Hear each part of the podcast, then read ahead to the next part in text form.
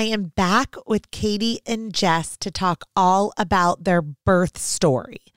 So, if you don't know who Katie and Jess are, that means you didn't listen to the previous episode where we are doing our visibility series. So, this is episode two in the visibility series. And in episode one, Jess and Katie walked us through what it was like to do a fertility journey as a same sex couple, and then some of the politics about having to adopt your own child if you are not the bio parent. So start there. And this week we get into their birth story. It's crazy and it involves, it's angering. It involves a 13 hour triage stay partitioned by curtains with other parents laboring. Like, welcome to New York. So let's get to it.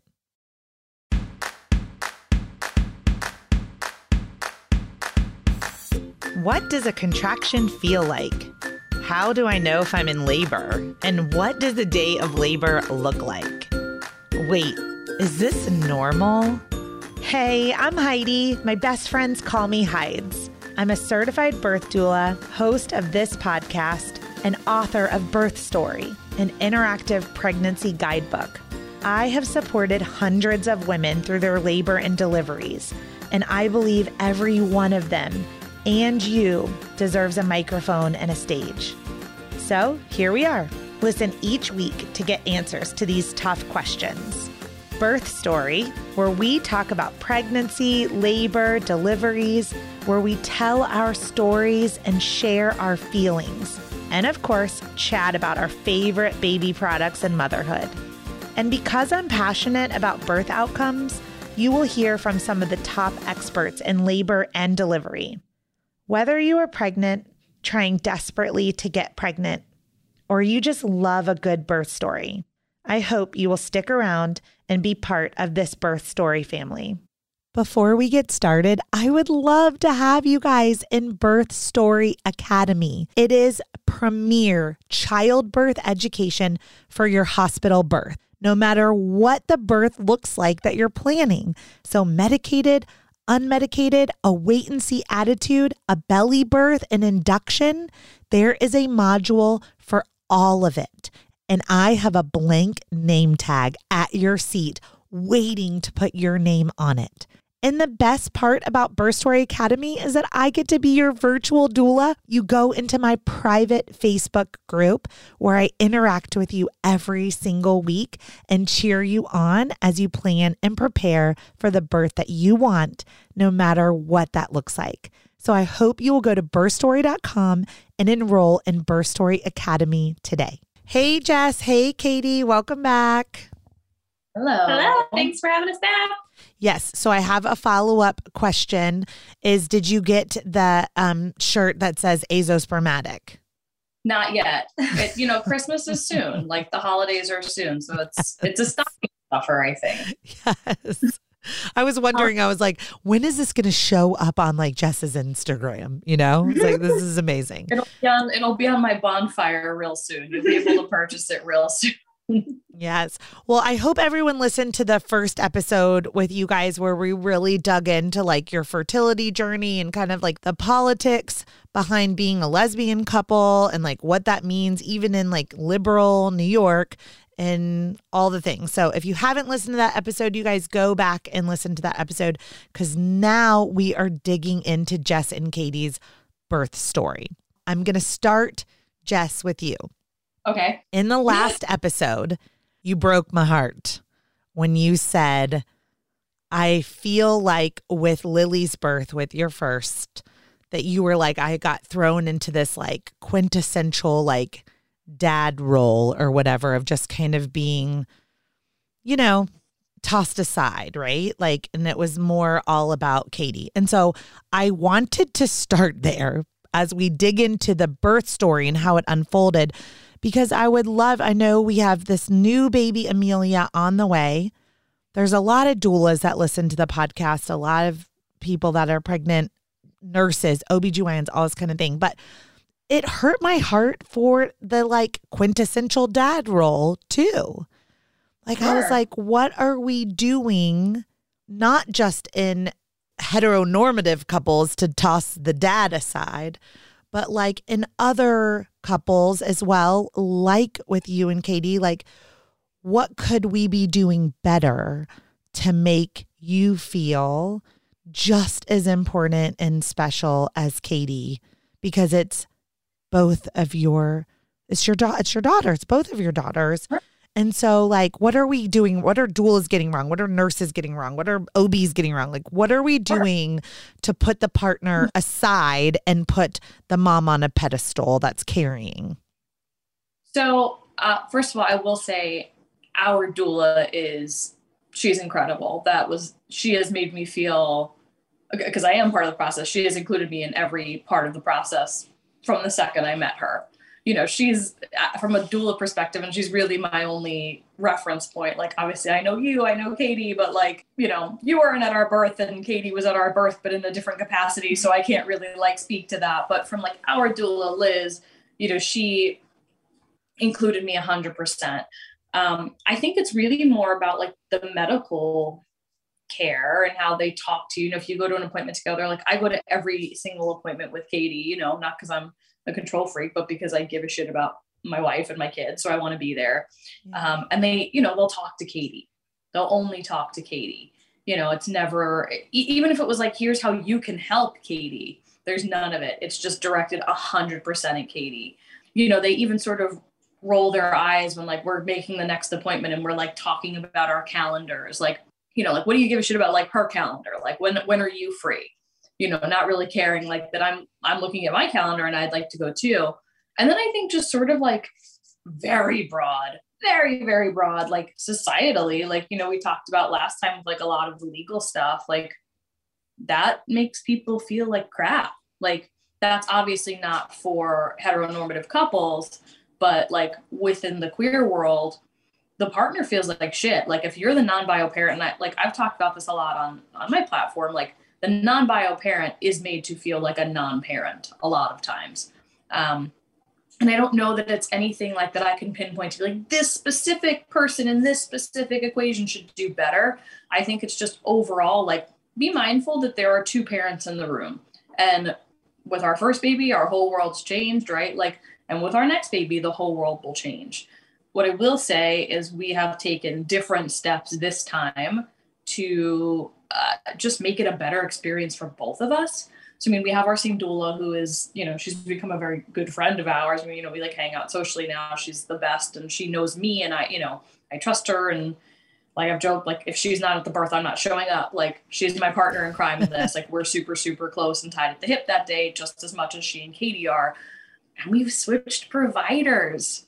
We have switched providers. Good job. Are, yeah, mm-hmm. we're working with midwives and you know, Katie and I differ in like the the crunchy natural kind of stuff a lot. And it's not that i'm like so strongly against it. It's more of just like i don't really care. It's just not something that's like in my purview of things that are important to me um, but they are very important to katie. So when even when we met our doula she was like just just meet her. I was like oh fine. I'll meet her you know and i loved her. You know just come meet the midwives fine, I'll, you know, I'll meet them, fine, I'll meet the midwives. Uh, I loved them. You know, it, it was such a different experience. The level of care is so different. You know, they book out a half hour just to start. Like they give you a half hour of their time no matter what. And there were questions for me like I was sitting in the appointment ready to not zone out, but like that's sort of been my go-to speed. It's just like, ah, yeah, I can check my phone. Oh, is that a sonogram? Very cool. Okay, good. I see the baby. Oh, is that the heartbeat? You don't want me to know that's a heartbeat? Like nobody's paying attention to me. Um, not that I need someone to pay attention to me, but it'd be nice to be included. They had like a list of questions for me as well. So it, it actually like kind of caught me off guard. And they're like, okay, Jess, these ones are for you. and I was like, what do you need to know about me? Why are you talking to me? Um, but I really I really like that. So I mean, I think just the the mindfulness of switching providers and it kind of sucks that it's on the uh, couple or the you know the people that are going to be having the baby in whatever capacity that looks like to fix a broken system. Yeah. Um, you know, draw our line in the sand and say, well, we're working with a different provider. We're going to a different medical office. Um, so you know that that's on us, but in terms of what doctors can do better is just be inclusive. You know, nurses, I'm in the room too. I'm in the room too. That's my kid. Um, and fun fact, like I paid for that kid. So, you know, at least make eye contact with me would be really nice. Yeah. You know? Oh my gosh. Okay. Those are all really good things. And from the dualist perspective, watching from the outside in, I mean, I kind of see this. It happens to me when I come in sometimes as the doula with a single mom by choice right? Sure.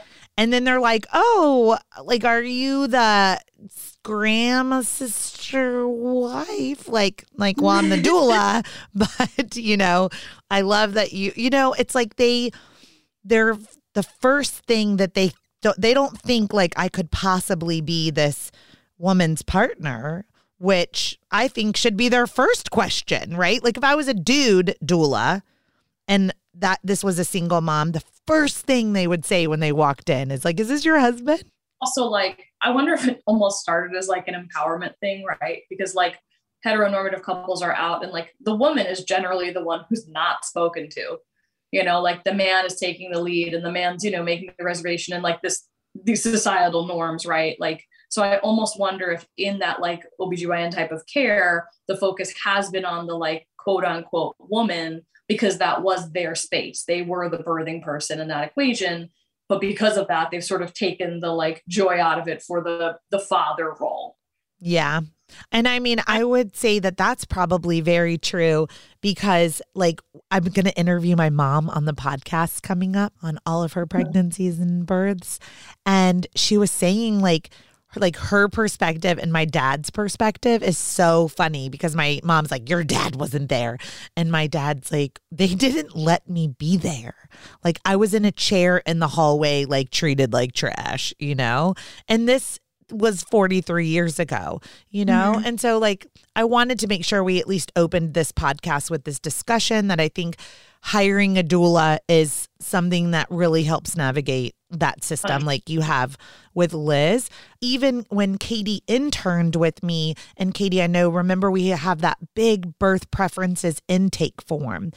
Mm-hmm. When I was writing the course for Birth Story Academy, the one thing that exploded in that form was the whole partner section. Mm-hmm. So now the partners fill out this massive section on like, do you have anxiety? Are you afraid of elevators? Do you have diabetes? like, what do I Great. need to know about essentially, what do I need to know about Jess so that Jess has a doula and Katie has a doula when you go into your birthing time? And so, well, it's, the birth process too, right? Like if you, if I'm, we're working together and I have a fear of elevators or I have high anxiety and all of a sudden you can't get me to the third floor of that building. Guess who's then prolonging labor and nobody even could like assume, like predict that this could be a problem.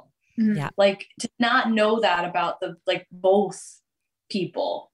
It, yeah. It's, it's odd. I actually find, and I, Heidi, I'm sure you find this as well. Like it's just like patriarchal BS that like fathers in a heteronormative couple are just treated like that's like the dumb old dad role and like they're like laughed at if they end up feeling queasy or lightheaded or need to sit down. Like i ask every partner in my like prenatals how do you navigate medical spaces? Because is it better for you for me to be like you look pale please sit down. Do you like that's yeah. it's like i don't know why this is like treated like it's like com like a comedy. Like oh he fainted while his wife was in labor. Like oh, of course dumb, he did. Yeah. dad I have some right? tremendous pain and you're becoming a father. What an idiot feeling bad. Right. Oh, the and mom's then, yelling, like, oh, it's so funny. I felt like that like was projected onto Jess and like yeah. it's like fine if it's like and I'm putting air quotes you won't see, but like that's like okay when it's like dumb old dad, but like it's not. Like treat partners with respect. They have a really hard job on that day too. Yeah, exactly. I will say that that is something that has evolved in my own practice over time. And if you guys aren't doing with this with Liz, it's just something I recommend is on the front page of your birth plan or write a letter that's like, hey, we're Katie and Jess. Here's some things that you need to know about Katie, here's some things you need to know about Jess. Now, here are our birth preferences. So that it's Mhm. written more like a conversation of inviting a relationship than uh, these are the demands that I want for my birth, or these are all about what Katie wants for her body. Right. Versus like, okay, what role does Jess play in that? So starting with like, you know, all of that documentation. So I, re- my partners uh, really love the process, whether they're in a same sex relationship or same gendered relationship or they're heteronormative couple, like that there is that space for them for their doula to get to know them with they have to take the same intake questionnaire that the birthing person does. And I had one other thing before we just dig into your birth story is you said the non bio parent, Jess. And it's so interesting because they there is an assumption when a woman is pregnant that that baby is biologically hers. Right? But I work with couples where the birthing person is not the bio Sure. parent, you know? And and that's never brought up or discussed like if this was your egg. Right? If Mhm. this was IV, if this was an IVF story and this was your egg. I mean like there's so many layers to it. I just wanted to you well, know. there's so many. Like I feel like unless you're like in a heteronormative couple and it's you know mommy and daddy, if it's like if it doesn't fit that picture, then like people can't wrap their heads around Anything else? anything past exactly anything past that is like that's weird. You know, we don't get that. Yeah, I know. You guys know my story. like, I mean, I just like when we go anywhere for like kin- kindergarten first day, you know, it's like, oh, just wish I had a microphone behind me so that I could hear what they were saying when I walked out of the room, you know? yep, here we are. We look very different than your family. We are open to any questions that you have about that. So, um, all right, well, let's dig into this birth story. So, we kind of went through how all the whole process of how Lily came to be, right? and then let's just pick up right there. So, Katie, I'm going to start with you. Like, how were you feeling through that first trimester? Like, when you found, I mean, we talked about how you found out you were pregnant, but like, how did you feel? Um, I mean, emotionally, I felt great. I was so excited and we were so happy. Physically, I felt horrible until I was 16 weeks pregnant. And then, I don't know, 16 weeks, a light switch came on. I felt absolutely amazing until I was 39 weeks pregnant. And then I was like, get out! Please get out! Um, but yeah, I had energy. I felt beautiful. Like I loved my body changing. I loved feeling my baby move. Like it was, I felt great. But I was really sick until I was 16 weeks. Okay, what did you do for the sickness? Crying. felt sick. um, nothing like none of the things that like like I always feel jealous when people are like, oh, I would just like pop a peppermint and then I would feel better. And I was like, okay. Um, like that, none of it. It didn't work. Peppermint, essential oils, which I love, nothing, nothing, Okay. nothing. Now, right Look- now, you're 22 weeks pregnant. Yes. So, how was the first 16 weeks with Amelia? Worse. Okay. I'm so sorry. it was trying to conceive or to like i don't mean to scare anybody but um it yeah i it was worse. I was more sick with amelia than i was with lily and i had in my head you know i'm going to get to 16 weeks and it's all going to be fine which is of course foolish but that was what's going on in my head. Sure enough 16 weeks comes and goes. I'm still vomiting daily. I'm still without energy. I'm still you know waking up with headaches. But um I would say like somewhere in the middle of week 20. Yeah, you like just turned a corner like maybe a week and a half, two weeks ago. Yeah. And now you're like, I think in that I'm, I'm like knocking nice, every piece like, of wood yeah. in our house that you just like feel well. Right. And of course, because like what's life without mom guilt, I'm like, this is, I mean, almost 100% likely my last pregnancy. Like, I want, like, I'm so, I, I love being pregnant with Lily and I don't, I'm not enjoying this pregnancy. I'm, I'm so guilty that I'm not, and now you know, of course that's silly, but um, now I am able to enjoy it, which has been very nice. Yes, and trust me, when they get to be six and seven, like mine are, like I, I literally don't really remember how I felt when I was pregnant, so it goes away. Those guilt feelings go away very quickly, and they're replaced with new guilt. You know, new guilt feelings. Um, so Katie, in the first trimester, you know, when you're watching your person not feeling good, like what did you really feel like? Is there anything just that you felt like you could do to help Katie? No, and I it's something I struggled with it a lot to the point that I was like, I can't even tell her how much I'm struggling with it because she feels so sick. So like I would be and this I mean this literally just changed within the last week and a half. I would be very on edge and very irritable because there was nothing that I could do to help her. Uh, and you know, I would offer like, "Can I do this for you? Can I do this for you?" And like, it, it, and it wasn't like no, it was just none of those things were helpful. Um, yeah. So yeah, no, there was like literally nothing I could do, and I would just always ask and make sure I was like present and could do what I had to do, but there was like nothing nothing that worked. And any suggestion, I'd be like, "Do you want a cup of water? Do you want this?" you know, I don't know, sucking candy. Do you want me to stand on my head? Like there was nothing that was working. So I felt very, very useless. Yeah. This was lack of trying. She no, did. no, I know. She, anything you want, I'll go get it for you. I couldn't name a food that I wanted. Well, I remember the first time, like she had a couple of things that like I knew if I was like, can I'll go get you Panera for whatever reason. Like Panera really like was your jam the first time. Yeah. She's like, yeah, go get me Panera. So I was like, hey babe, how about Panera? And she's like, I can't eat Panera. Like, you know, just none of it. So all of my old tricks just didn't. They didn't work that well the first time, and they worked even worse the second time. Yep. Okay. I interviewed on the podcast this guy, David Arell, and he has a book called Welcome to Fatherhood like total opposite of the conversation that we're having here today. But so similar he tells this story about how like he was trying he was the stay-at-home dad and he was trying really hard. His wife had this big job and he was trying really hard. And so we cooked her favorite meal and she walked in the door and was like Ugh, i can't smell it you know? And he was like he's over here like i'm trying you know like lit a candle or something or put something in the diffuser I thought she would like, she'd be like, what, what's that smell? oh, I put the diffuser on. Oh, okay. Like, and couldn't, you know, I was like, okay, she's going to throw up.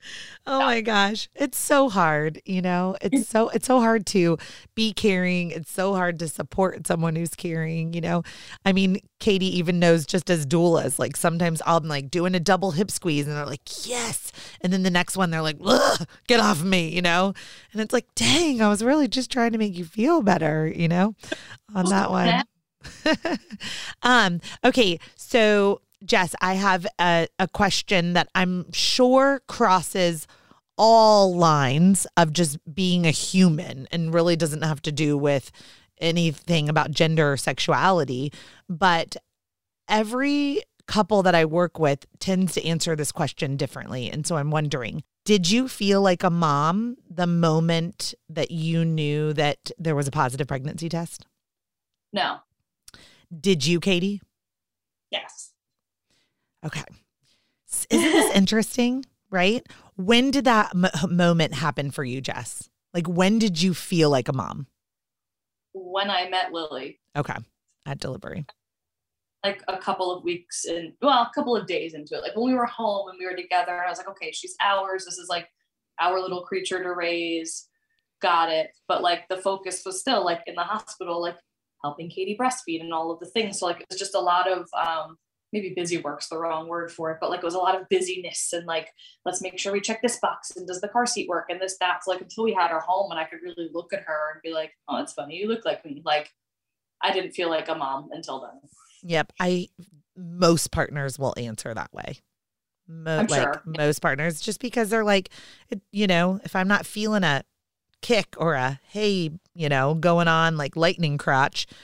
It's, you know, sometimes it's uh it's it's you know, I just remember like when my partner told me that, like I just really didn't feel like a parent until he like came out. It wasn't real for me. I was like, "Oh, I didn't know that, you know, thought it was real for us the whole time, you know? Um, and so that's something that's been interesting for me to explore with the, the couples is I think that's another component of it, Jess, is like, how do we bring partners in to make it f- feel more real prior to birthing time, if that's even possible? I don't know.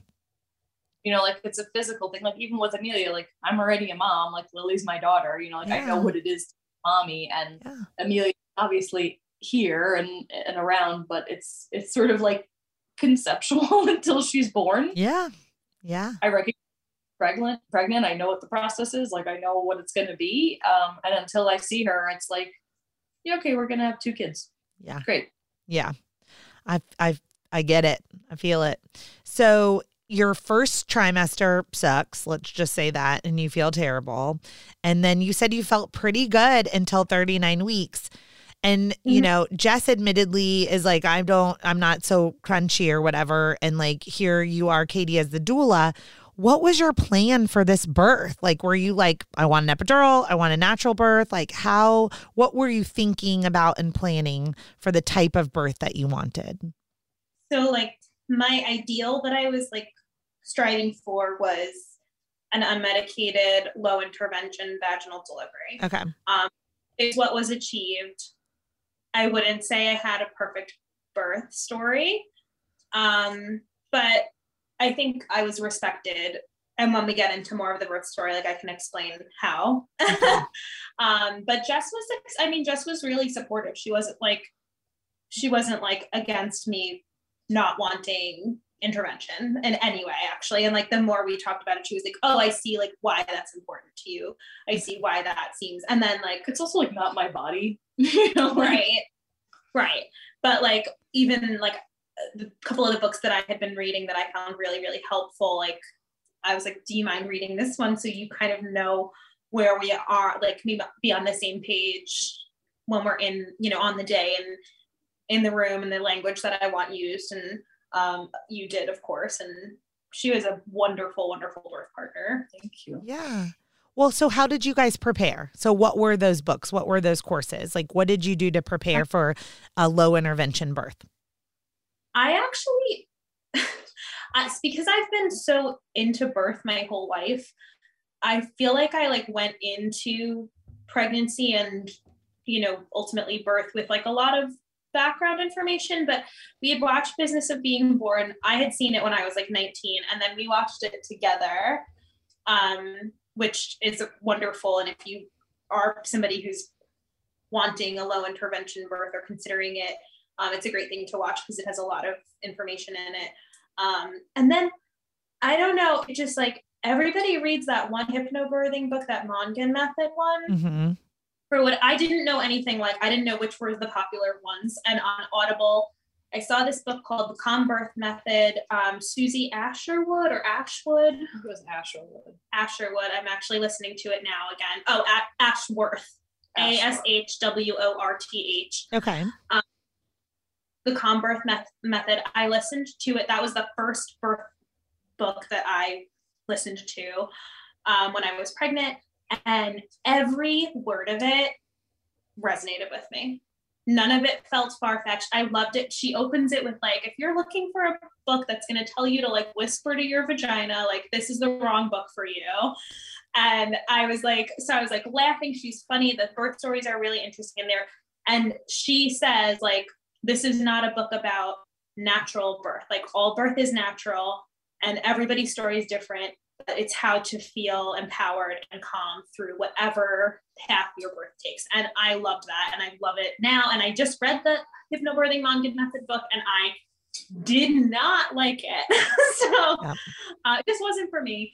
Um, you said so, it was very like flowery and like it was literally say like birth doesn't have to hurt. Like, yeah, and they like literally said like exactly what doesn't work for me, which is like we're using the rosebud method. Totally. And it just that doesn't work for everybody and i'm not one of those people so um, totally understand. I got an epidural when i was one centimeter dilated y'all so.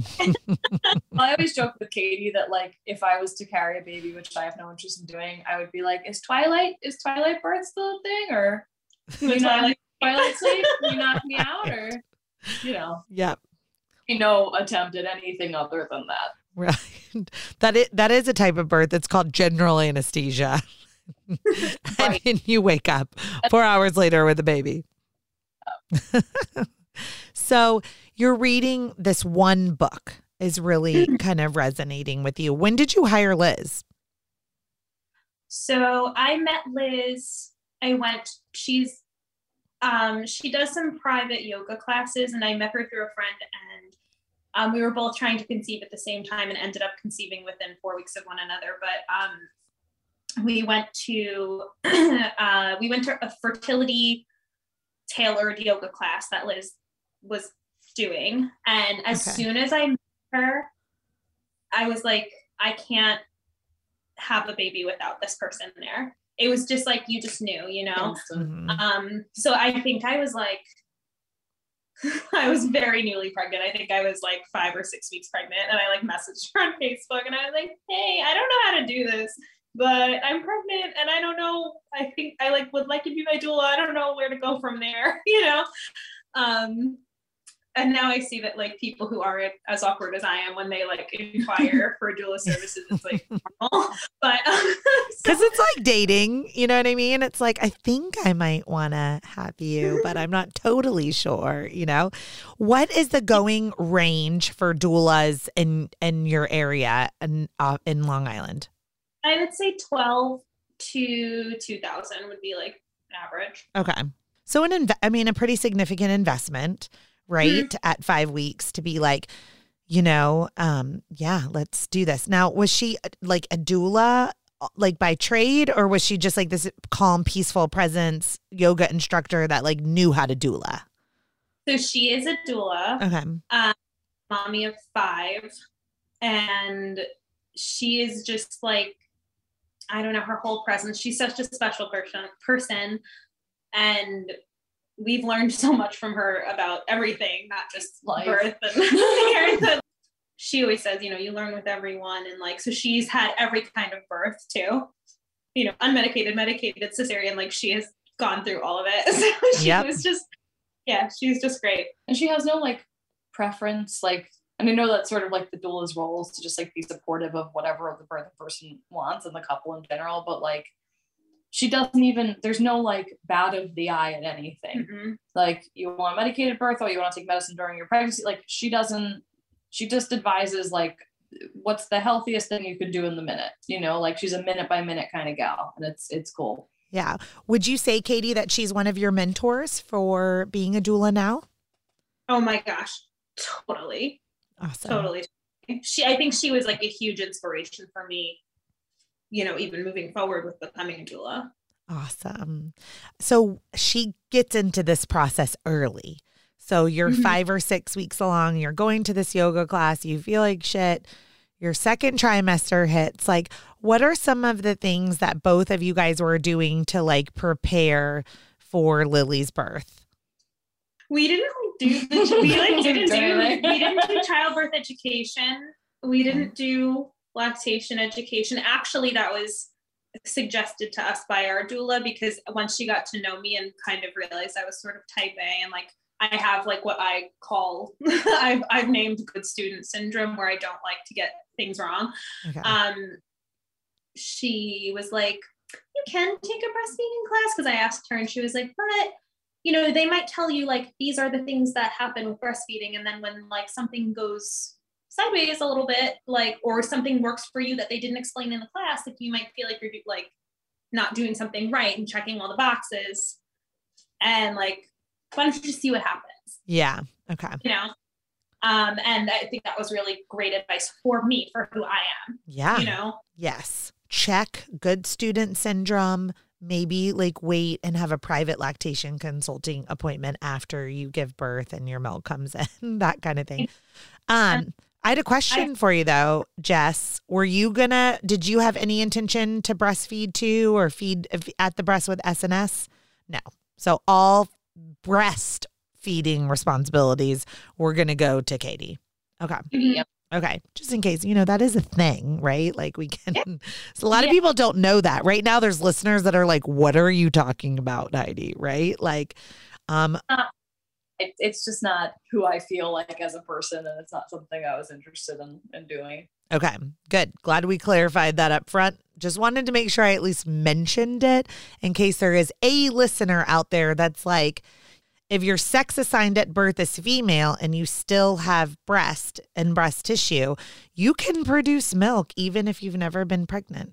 It's very mm-hmm. interesting. So, that would be a whole different podcast. So, all right. So, Katie was going to do feeding, and you decided, like, let's just have this conversation after we give birth. Okay. Now you have a doula, you've got this unmedicated plan, and you said you hit 39 weeks and you were like not feeling good again. I will say, you know what? I, I misspoke before. I was 38 because I had Lily at 39 and one.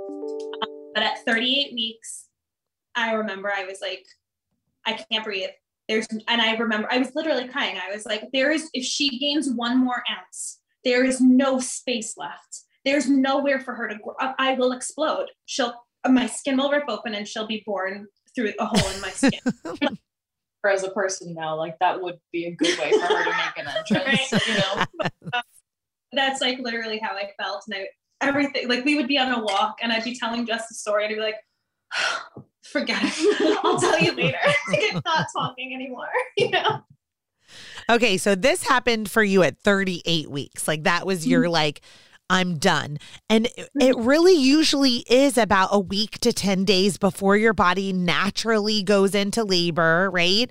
That we mm-hmm. tend to hit this wall. Most people don't hit a wall 4 weeks before they go into labor. It's really kind of close where your body is and I think it's primal like we start to shut down, so it tells us like if you're like in the rice field working, you know, it's like come home, get close mm-hmm. to home, like you know, get get to safety. Like the birthing time is about to happen. So like so you're kind of in a foul mood. You're like, you know, your body, your Lily's about to jump out of you. Were you like I you know, you said you want un- low intervention. So, did you ever get to a point where you're like, fuck it, sweep my membranes and start an induction? Or did you just go into spontaneous labor? I went into spontaneous labor. Um, we considered the membrane sweep. Um, I think I was given one without consent, um, which happened a lot. but so at 39 weeks, no, I had an appointment on Wednesday. Lily was born on Friday, 39 and 1. So 38 and 6. I had an appointment. Um, I was like, I was I was not like I remember when I was leaving, they were like, "Let's schedule your appointment for next week," and I was like, "I hope I don't make it." Like I was like yeah. so mad. But um, we had my appointment. I was like, talking to my doctor. I was like, "I just I'm ready. Like I'm done. I'm ready for the baby to be born." And she kind of said like you know well when we do and i didn't know i could turn down cervical exams at the time and she was like you know when we do the cervical exam sometimes it kind of gets things moving. And now looking back like especially that morning this is a funny story. It's a birth podcast. There's no tmi um yeah i none. sweatpants to bed and i was standing by my island in the kitchen. I was eating a bowl of cheerios and Jess goes why are your pants wet? And I was like, I don't know, but I'm not checking because my Cheerios will be soggy if I if I go and look now. Um, so I finished my Cheerios with wet pants and turned out that it was just like some just like mucusy discharge, like it was nothing too exciting. But that day they I had the appointment. I was like, did my water break? And they were like, no, your water absolutely didn't break. It's like, okay, so I'm just which we learned would have like what that actually looks like was would have been very silly of your water. We'll yeah. get we'll get to that. Yeah. um and then that evening, so that was Wednesday with the wet pants and the, you know, non-consented membrane sweep. Thursday morning, 2 a.m., I woke up to pee and lost my mucus plug.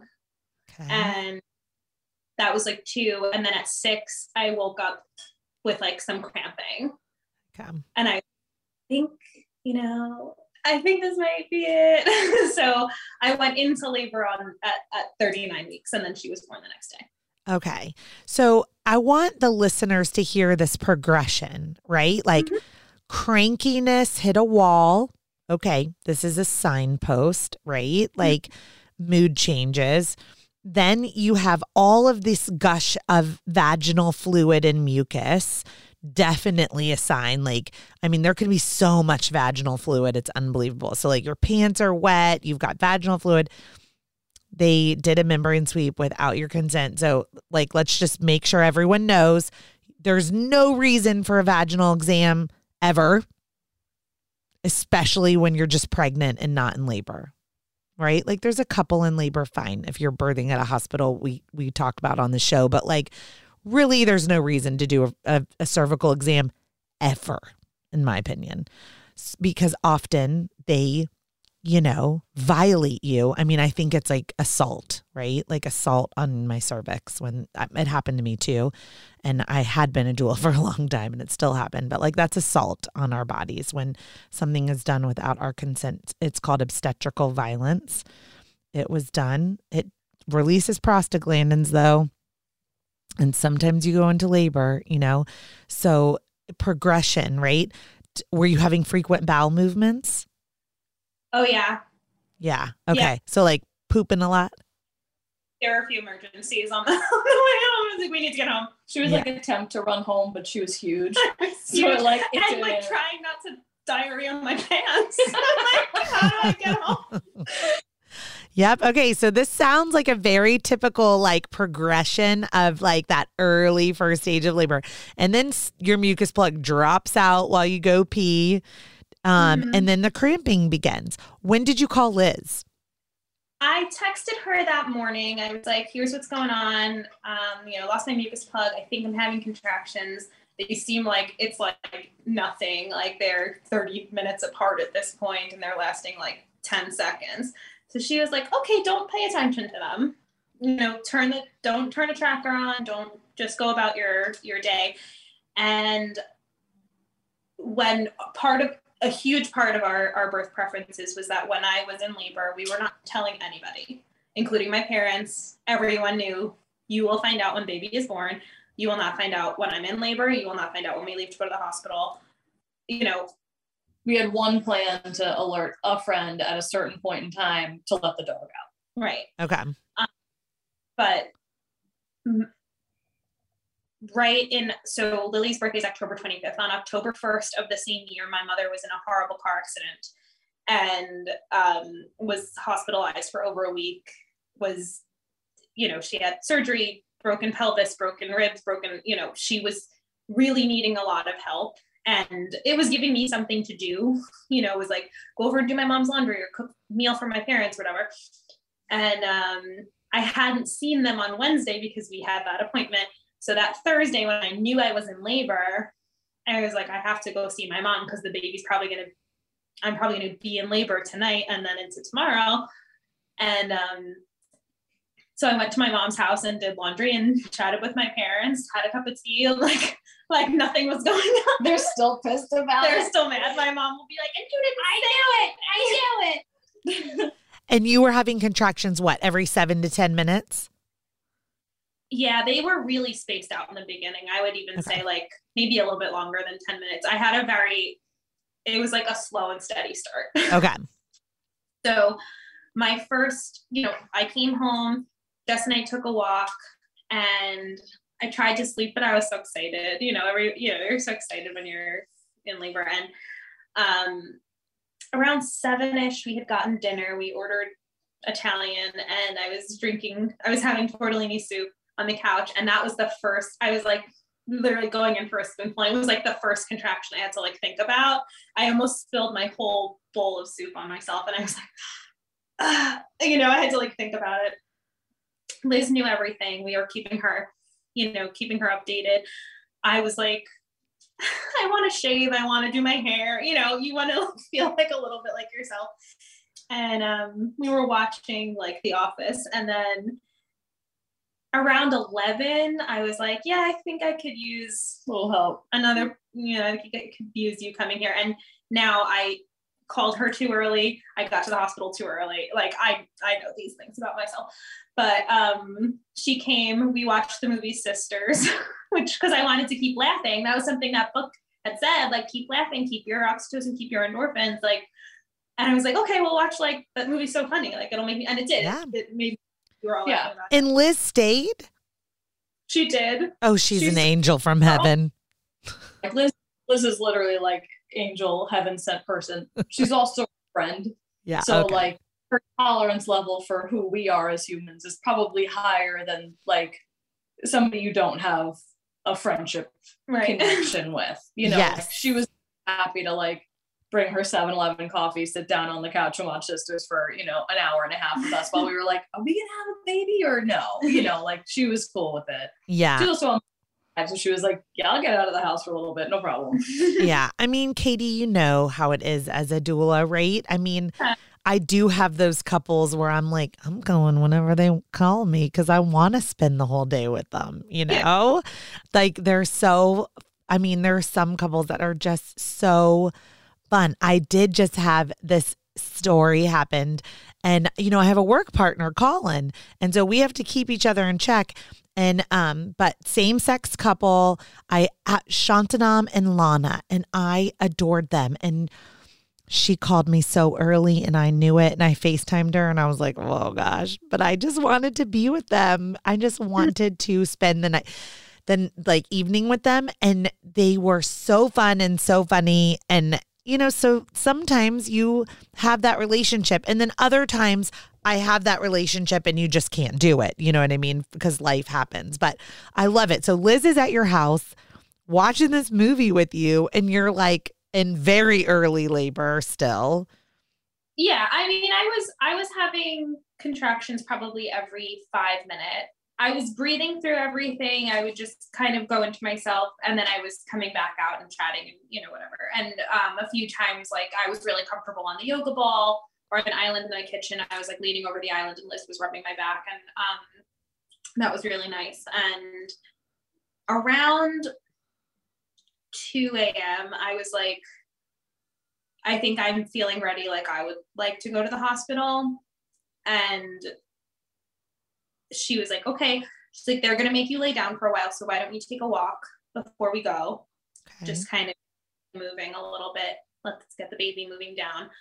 Um, so we're walking around 2 a.m. It was a cold, pretty cold, cold, night. yeah. And she, we're like three, and she's like doing like a standing hug with us, with me Mhm. when I'm having contraction. We were like joking that like anybody with a ring doorbell, you know, It's is like, what probably like what happening? is happening in the front yard. Yes. like are these three people hugging at 2 a.m. like taking a We walk? really love each other. Yeah. That's so nice. Um, so we came back. I think I had a cup of tea, yeah, you did. uh, red raspberry leaf tea, and then I um, I was like, I would like to go. So we get ready to go to the hospital. Of course, there's no traffic. It's the middle of the night, and um, we're driving. Liz was behind us, and this is Katie luck. I have comically poor luck. Very bad. Okay. we a cop we see a cop lights turning on and liz gets pulled over so i'm like jess liz just texted me she had just texted me how are you doing i was like the cop has to be pulling her over because she saw her texting and and jess is like oh she has a headlight out maybe it's the headlight and jess is like do we do we stop and i was like no Oh, I'm like, yes. I'm like, of course you do. You go save your doula from the cop. so we're like laughing about this and we're like you know we get into the hospital we do all this you know admission paperwork which is such garbage and um we're like i don't know where liz is we're like you know we get up to l&d and she's already there Yeah, she's like, hey guys. the cop was a woman and was like knew what a doula was and she had pulled liz over because she was like it's 2 a.m why are you following the only other car on the road so closely Oh, okay, gotcha. well, that's my client. She's in labor. And the cop was like, okay, bye. Like, go. Drive faster than you've ever driven. No. Um, so that all worked out. And then, And then she beat you there, though. That's amazing. well, we had to like sign in and everything. And she just went right out. But it was pre COVID. So they weren't like, Right. Liz didn't Yeah. have to like get a test or get checked Right. in or any of that stuff. Like she could just go up. Yeah. Right. Okay. So she's waiting there for you. Yep, they bring us to a triage room, which is where my body completely shut down. um, I was having very active contractions. They were lasting a minute plus, and we get into triage, which is horrible at the hospital that I had Lily at. It's curtained off. You're usually with three to four other people. And one of the women in the room, if there were others, I don't know, but they're like, okay, change your clothes. So I'm trying to get changed. And this poor woman who was in the room with me is screaming that she's dying. She's vomiting. I can't do this. I'm going to die. I'm going to die. And I started, my whole body started shaking. My contractions completely stopped. I think I undilated. Like, I literally think my body was like, it is not safe to have a baby, clearly. And I I remember I was taking my leggings off and I felt a little trickle of water down my leg. So I think my water just broke. And I went to the nurse in the triage room and I said, I have to leave. I can't, like, I can't stay in this room. And Liz and Jess were, you know, helping me facilitate that conversation. And again, pre-COVID, I was able to walk into in the hallway until they got me into a different triage room where it was like an induction and an epidural, and it was very calm. So hold on, we have to stop right here because I'm yeah. very confused. Because okay. I live in a city where it's all private. Mm-hmm. That like, must be nice. Like I'm like I'm like you go to triage and it's a closed. It's just a, like a little bedroom, and it's like you know me as the doula, the nurse, and then the the per, the birthing person or the couple. Mm-hmm. Like so you're saying there's like like other people in the middle of an epidural and an induction in the same room? Yeah. Yep. Mm-hmm. Like partitioned by curtains? Literally by curtains. I have had clients at, at this hospital trying to like be in other positions besides on their back on a bed and like they're up against a curtain like rubbing elbows with like the birth partner in the next area. Why? It literally looks like like a refugee tented area. It's, is what it looks like. This is horrible. It's largely why we changed. First of all, we needed I we wanted the supportive midwives, but we did not. I didn't want to have that experience again. We were in triage for a long time before most we were it. moved. Yeah, yeah, most of it. Okay, so I do know there's one hospital where I am that has like a, a group triage. And prior to COVID, it was like real quick. Like they would just send you in, do a 20 minute non stress test, like check your, like in and out in 20 minutes. But now they're not letting the doula go to triage. They're not letting the partner go to triage. And they're keeping the birthing person there for four hours, six hours, all alone. That's crazy. So four hours hour sounds like a vacation from the triage amount of time that we spent. So At least you weren't alone. Right. Oh God. my God. Okay, this is crazy. But I want to say that out loud because look at y'all are in Long Island. I just said y'all. I'm like, uh y'all. I'm in Charlotte, North Carolina. Is that so funny? I never say that. But like you guys are in Long Island.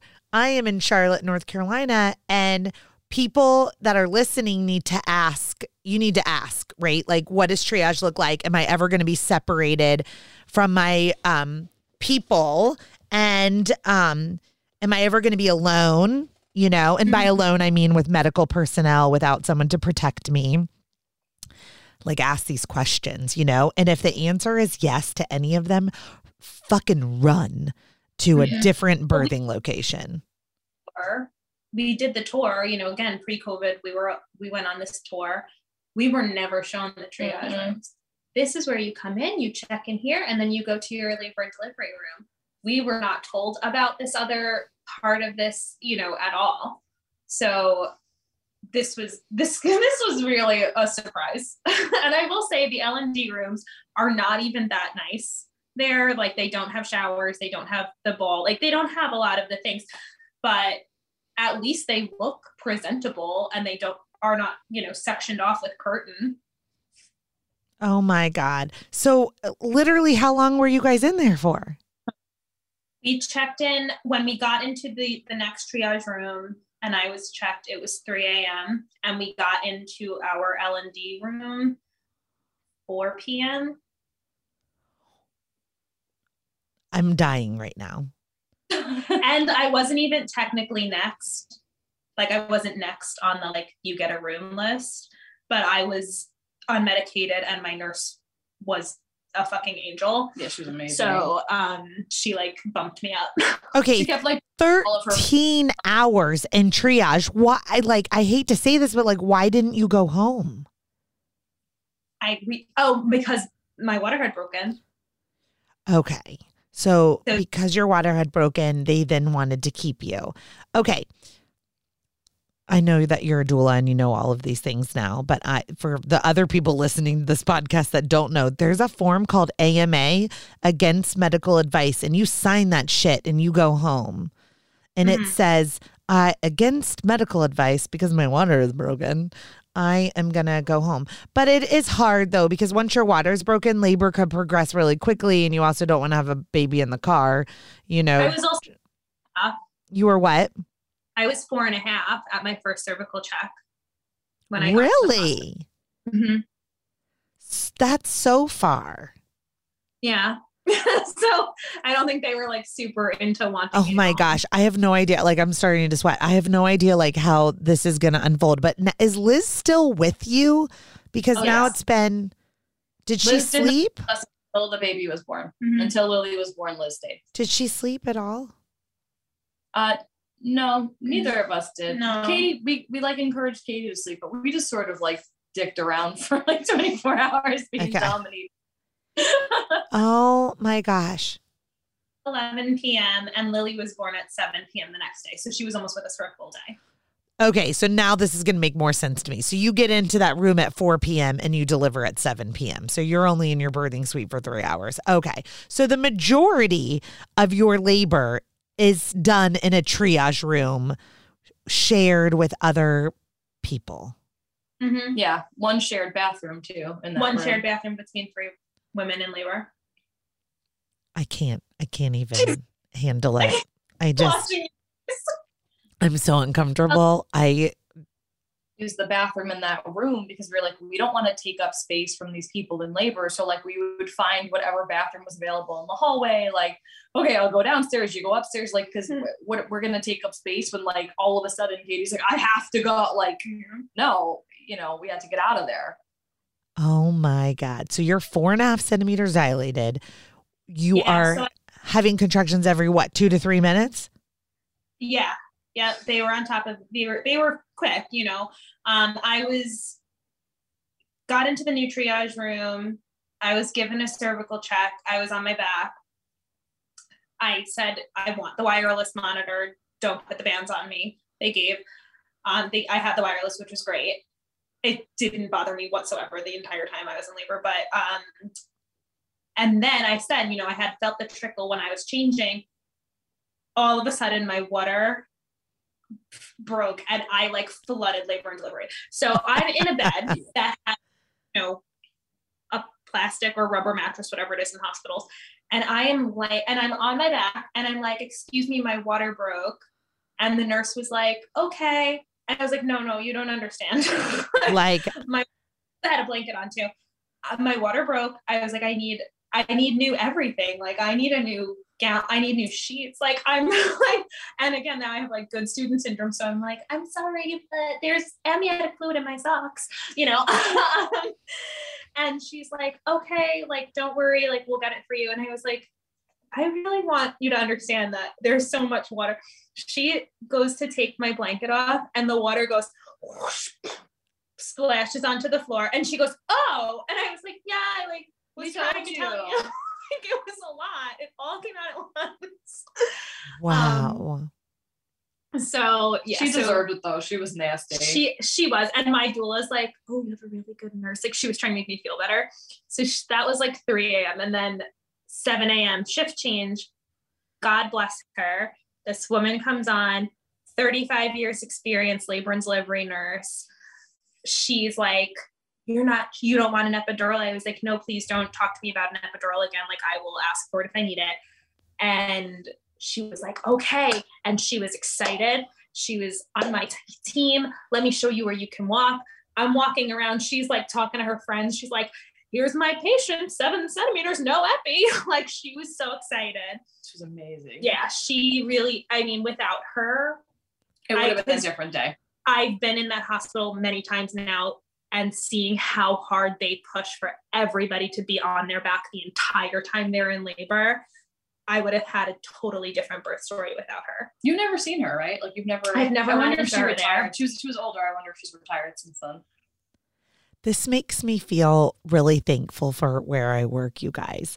Or maybe it's that we've worked so hard over the years to like change policy, but I'm like, I mean, I feel like they know, like, don't you even try to get my client on their back. You know, like, sorry. You know, I mean, oh, I just, but okay, so you're seven centimeters. Yeah, I mean, this was now later later on, but yeah. Okay. So it, I had been laboring in the room.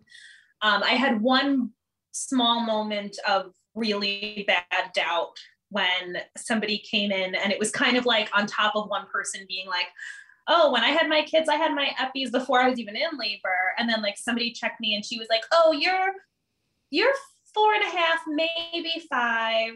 And I had been that when I got in. It was hours later, and I was like.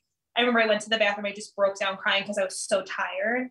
Yeah. And I, I was like, I'm not going to have enough energy to push the baby out. I'm so tired. And like Liz came in and she was like, everyone's cervical checks are different. Yeah. You know, Mhm. she said, you're four and a half, maybe five. She's like, you could be checked by another person and they would tell you that you're five and a half, six. You know, like it's everybody's hands are different. And like, the way that she was like taught, she like really helped me calm down, just helped me calm down. She was like, You're already doing it. Like this is already the work, you know?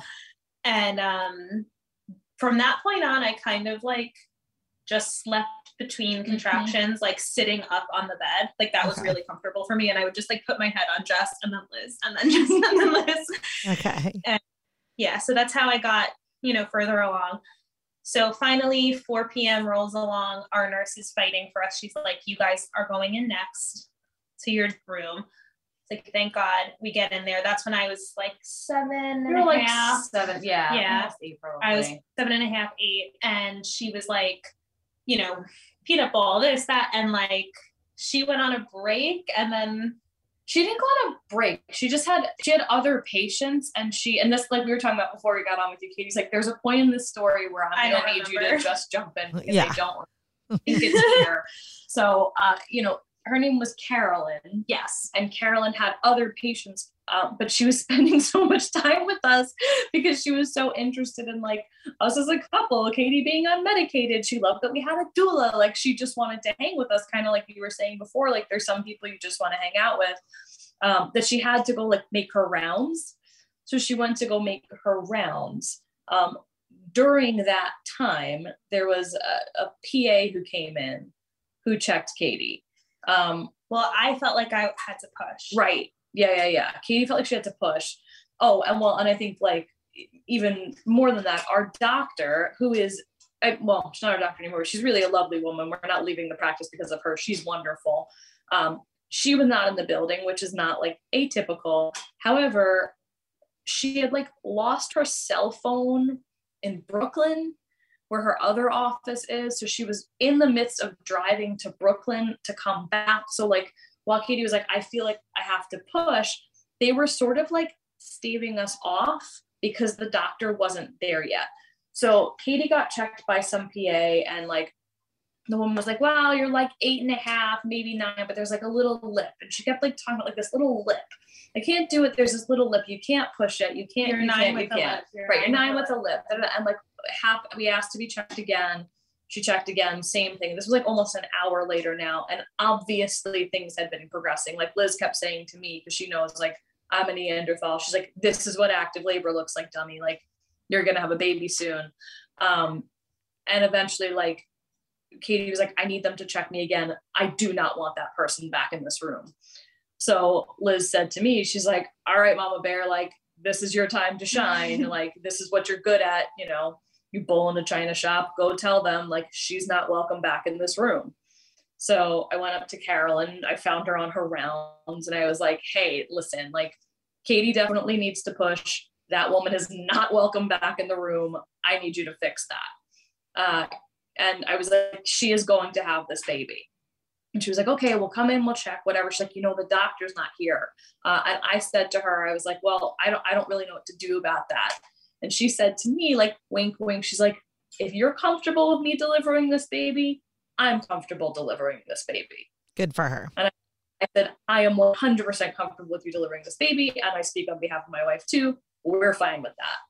They come in, uh, a new PA comes in to check us. Carolyn like handpicked another person to come in Turns out this woman used to be a doula. Uh, wow. And I was on. Um, oh right. We right, had right, the yeah. bed. We had the bed in like a throne position, so I was kneeling and like holding the back of the chair. And Jess, Liz had shown her like how to press on my back. So Jess was pressing on my back, and like this woman walks in and she's like, "Oh, is that your doula?" And I was like, no, that's my wife. Like my doula's That's over my doula. there. I think Liz was actually in the bathroom. Liz came out. We're like, no, no, no, that's our doula. But so she came in, she checked Katie, and she was like, "Oh my god!" Like She's like, "You can have- go you're ready to time. have Let's baby." have the baby." So Carolyn's like prepping the room. We're all getting ready. Like I grab one leg, Liz grabs the other. Like Katie's starting to push, and then all of a sudden the doctor shows up, and she's like, "You know, okay, scrubbed up." She was there for what, maybe ten minutes of it. Like, well, yeah, I started pushing at six and I started squatting, but I was so tired and I was blacking out when I was pushing. Yeah. So I had to lay down. And I remember saying, like, I can't see, I can't see. And the nurse was so nice that the nurse or whoever checked me, the PA or whatever, she was Yeah. like, Oh, I'll, I'll get you a mirror. And I was like, No, I like, I physically can't see. And like, I remember them being like, You're on a bed. If you black out, you're you're on a bed, you're safe. Like doesn't it's matter. fine Yeah.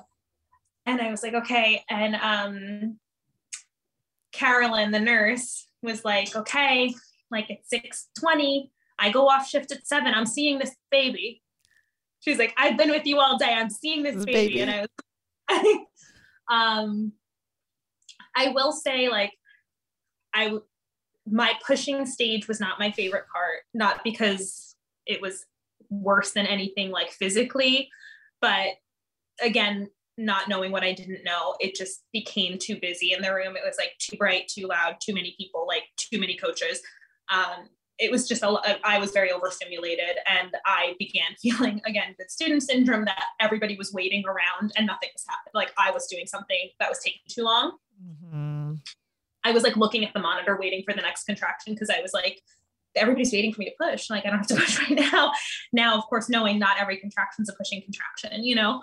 Yeah. Um, so pushing, pushing, pushing. Doctor walked in halfway through the, the hour that I pushed, and um, she started giving me lidocaine shots. And Liz said to me, "She's giving you lidocaine shots. Like I think she wants to give you an episiotomy." And the doctor was like, "I I think that you need one." And I remember looking at Jess, Jess looking at Liz, and Liz being like, "Yeah."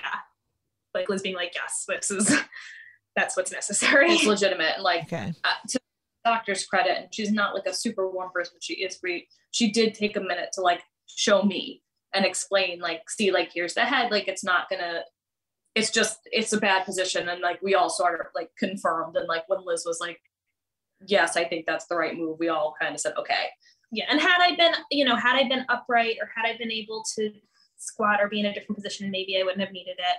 But I think I could, I would still be pushing if I if I had it. Yeah. And the she did the cut and the Lily was born flew out. head, shoulders, knees, and toes all at once on the next push. Oh my gosh. Okay, now when they you say they did the cut though, people think an episiotomy is like where they cut your perineum all the way to your rectum. A cut can just be a tiny release, like literally a half an inch cut. and It it was was, to the- it wasn't straight; it was to the side. Yeah. Um, and it, I mean, it was She flew out. she flew out. Yeah. So, So it was like a pressure release. you know, Uh-huh. just like a little. So the episiotomies that I've seen are just a tiny little cut. People think like, oh, I'm going to get sliced and rip open. And I've never seen that. It sounds like you just had just what I've seen, which is they're, they kind of help you out a little bit. Like you're about to tear anyway. So sometimes a little cut can reduce tearing. And the baby comes out pretty quickly, you know? So, would, did Lily have a cord wrap or anything like that, or just fly right out?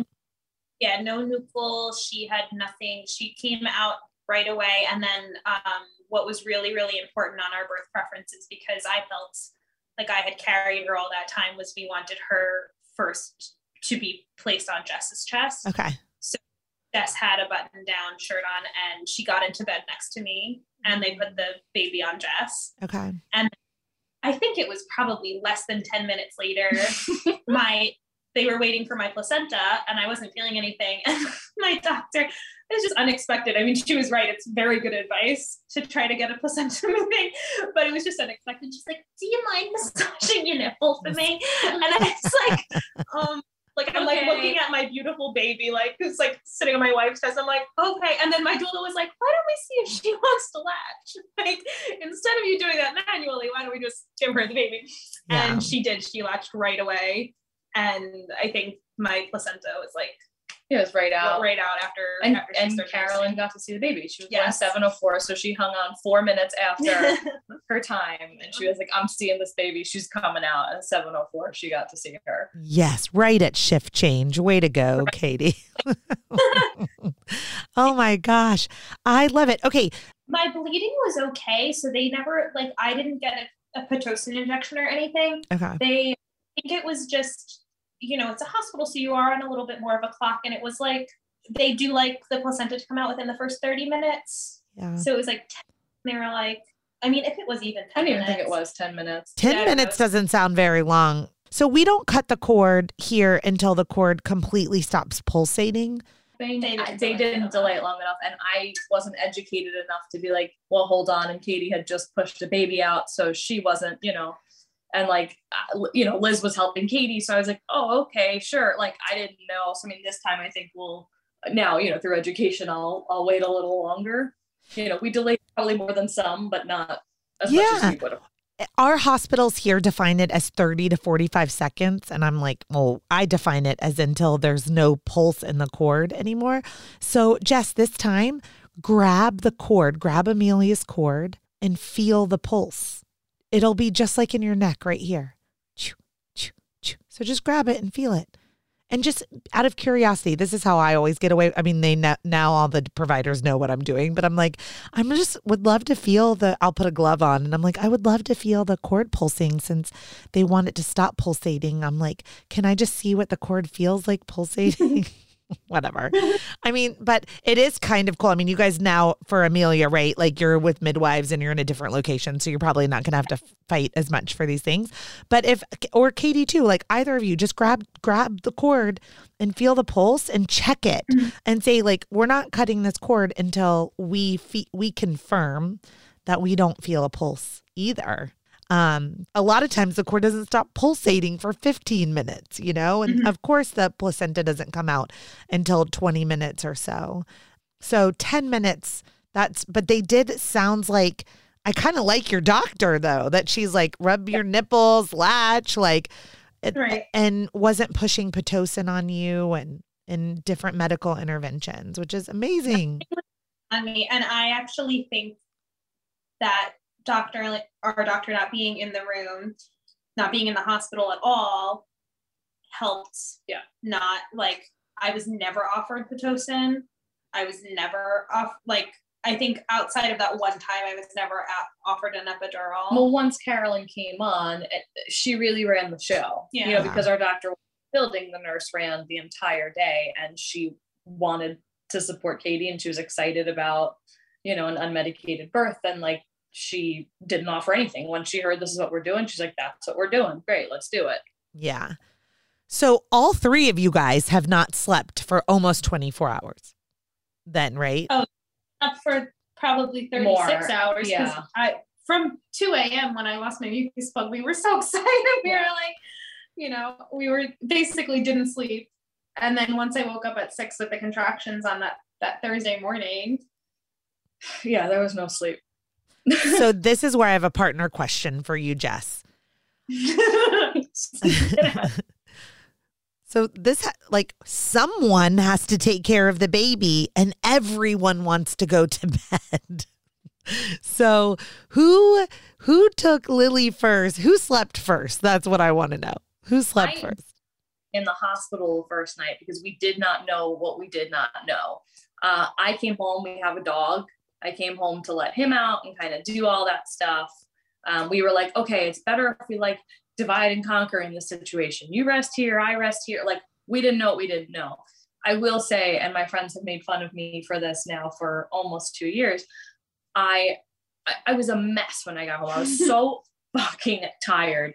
And like we hadn't eaten that I grabbed a piece of bread when I came home and I started crying and I was like, I can't it. And I was home by myself. I'm like screaming this to myself. And then I fell asleep like cuddling my keys. So like you're delirious, you know. So uh, in terms of who helped anybody, the answer is not me. I barely helped myself. So uh, I did not help Kitty. I did not help Lily. And the next, although I did the next morning bring bagels, and then that night I did get you sushi. So, uh, yes. But yeah, I didn't stay at all. And this time I'll, uh, this time I'll stay. You know, at least definitely the first night. You know, obviously with Lily it's a little bit.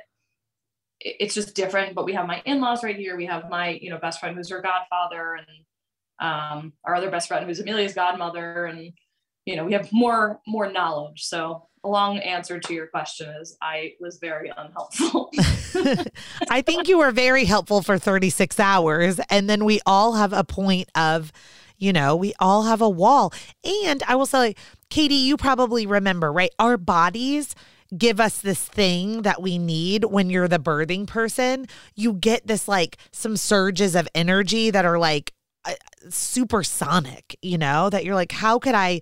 You're watching everyone around you drop like flies, and yet the birthing person just keeps going and just keeps going, you know?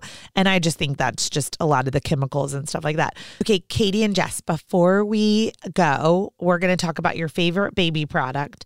And but before we get to that, I just want you to summarize like from the birth with Lily and now for preparing for Amelia, you know, what are some of the key changes that you've made and are making now that you're a doula and you're kind of veteran parents?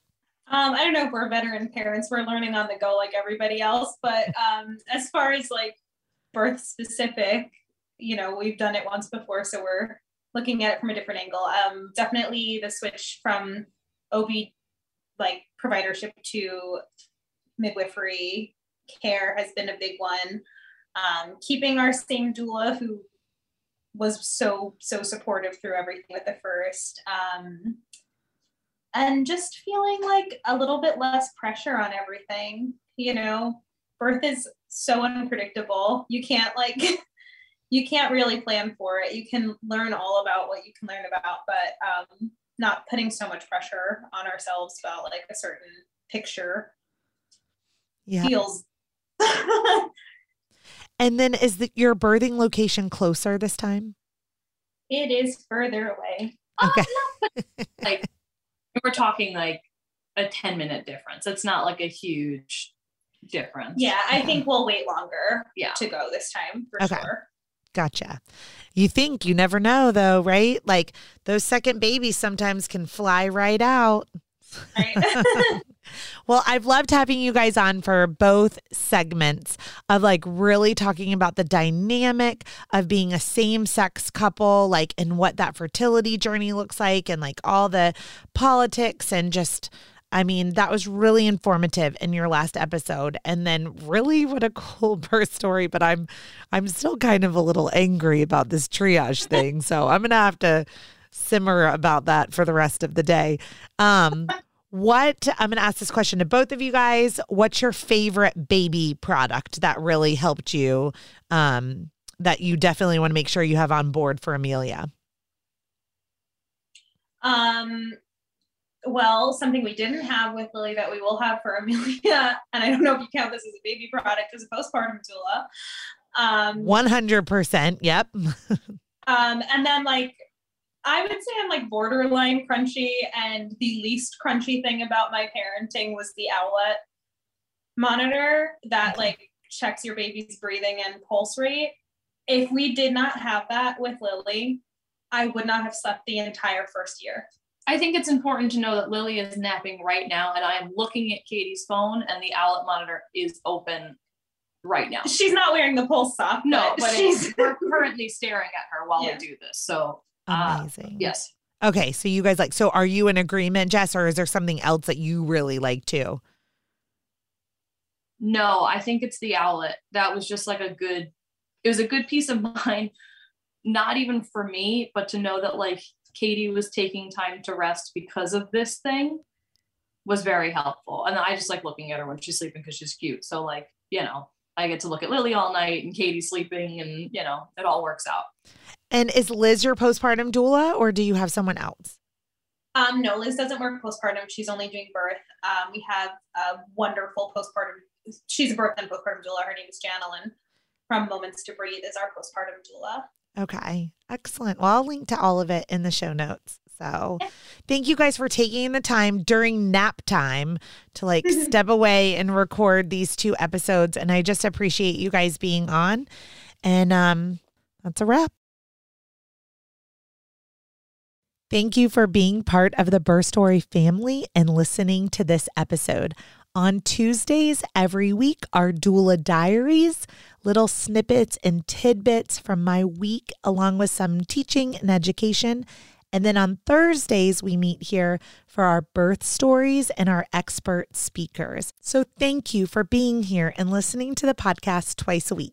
And if you are left wanting more, like Heidi, I've listened to all the episodes, I've read your entire book, then I hope you will meet me in Birth Story Academy and let me be your online childbirth educator to prepare you for your hospital birth, no matter what that looks like.